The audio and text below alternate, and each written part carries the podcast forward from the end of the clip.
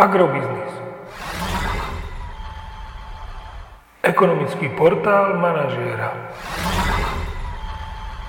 Prognóza cien agrokomodít pre 6. týždeň.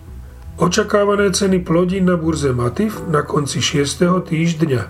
Pšenica 290 až 298 eur za tonu, kukurica 282 až 288 eur za tonu, repka 550 až 565 eur za tonu. Predpokladáme, že ceny jatočných ošípaných na Slovensku by v tomto týždni mohli vzrásť o 5 až 10 eurocentov za kilogram jatočnej hmotnosti do intervalu 2,10 až 2,18 eur za kilogram jatočnej hmotnosti.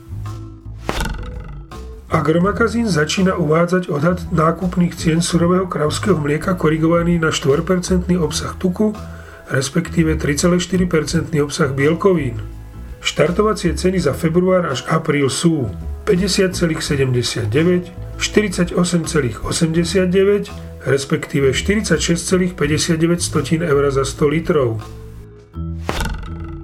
Pôvodný predpoklad hovoril o poklese ceny benzínu Natural 95 o 2 eurocenty za liter na úroveň 1,575 tisícin eur za liter a o poklese ceny nafty o 3 eurocenty za liter na úroveň 1,565 tisícin eur za liter. Včerajší skokový vzostup cien nafty na burzách však naznačuje možnosť obrátenia tohto trendu.